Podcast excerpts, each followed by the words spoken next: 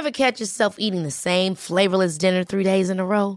Dreaming of something better? Well, HelloFresh is your guilt-free dream come true, baby. It's me, Kiki Palmer. Let's wake up those taste buds with hot, juicy pecan-crusted chicken or garlic butter shrimp scampi. Mm. Hello Fresh.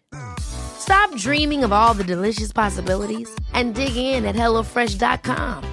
Let's get this dinner party started.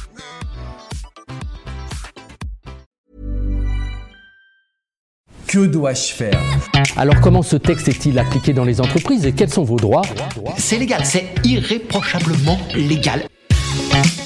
Au travail, mon boss ne cesse de faire des allusions tendancieuses et des remarques sur mes tenues vestimentaires. Est-ce que c'est légal? Quels sont mes recours? Et qu'est-ce que je risque pour la suite de ma carrière dans l'entreprise?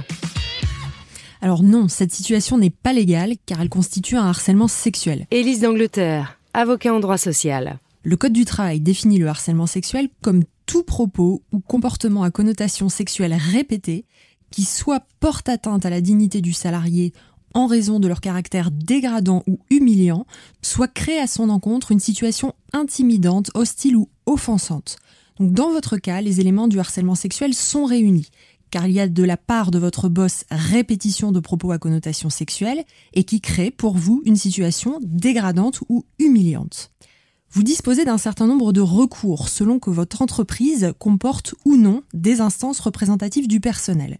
Si votre entreprise dispose d'un CHSCT, comité d'hygiène, de sécurité des conditions de travail, de délégué du personnel ou d'un comité social et économique CSE qui doit avoir désigné un référent harcèlement sexuel et agissement sexiste, vous pouvez leur faire part de votre situation et leur demander d'agir, car ces instances ont pour objet de veiller à la protection de la santé et de la sécurité des salariés. Elles pourront utiliser leur droit d'alerte et demander à l'employeur d'ouvrir une enquête qui pourra aboutir à prendre des mesures nécessaires pour faire cesser la situation de harcèlement, par exemple en sanctionnant votre supérieur hiérarchique auteur du harcèlement.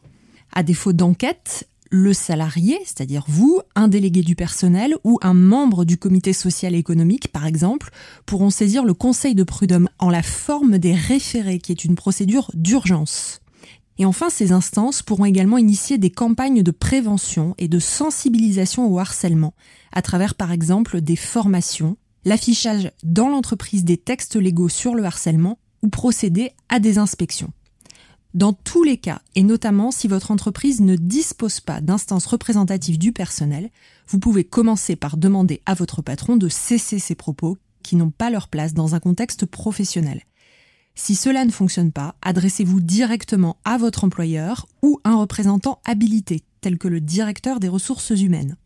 À défaut, ou si cela ne fonctionne toujours pas, vous pouvez saisir le conseil de prud'homme au fond contre votre employeur, qui est responsable et garant de la sécurité de ses salariés, afin d'obtenir des dommages-intérêts en réparation du préjudice subi. Quels sont alors vos risques? En théorie, juridiquement, vous ne risquez rien. Le Code du travail vous protège puisqu'aucun salarié ne peut être sanctionné, licencié ou faire l'objet d'une mesure discriminatoire pour avoir subi ou refusé de subir des faits de harcèlement sexuel. Si jamais vous êtes malgré tout licencié ou que vous faites l'objet d'une mesure de rétorsion, comme par exemple une rétrogradation ou une mise au placard, vous pouvez également saisir le Conseil de prud'homme pour obtenir la nullité de ces mesures. En cas de licenciement, vous pourrez demander au Conseil de prud'homme de prononcer la nullité de celui-ci, auquel cas vous pourrez soit demander votre réintégration dans l'entreprise, ainsi que le paiement de tous les salaires compris entre la période de votre licenciement et votre réintégration, Soit, si vous ne souhaitez pas être réintégré dans l'entreprise, vous pourrez solliciter une indemnité pour licenciement nul d'au moins 6 mois de salaire. Dans tous les cas, ne laissez pas cette situation perdurer, elle est illégale et vous êtes dans votre bon droit. Pour conclure, 1. Plusieurs entités peuvent agir. CHSCT, délégué du personnel ou CSE. Si vous ne disposez pas de ces entités, vous pouvez en parler directement à votre harceleur. 2. Si cela ne marche pas, vous pouvez saisir le conseil de prud'homme contre votre employeur. Juridiquement, vous ne risquez rien lorsque vous entreprenez ces démarches. Le Code du travail vous protège.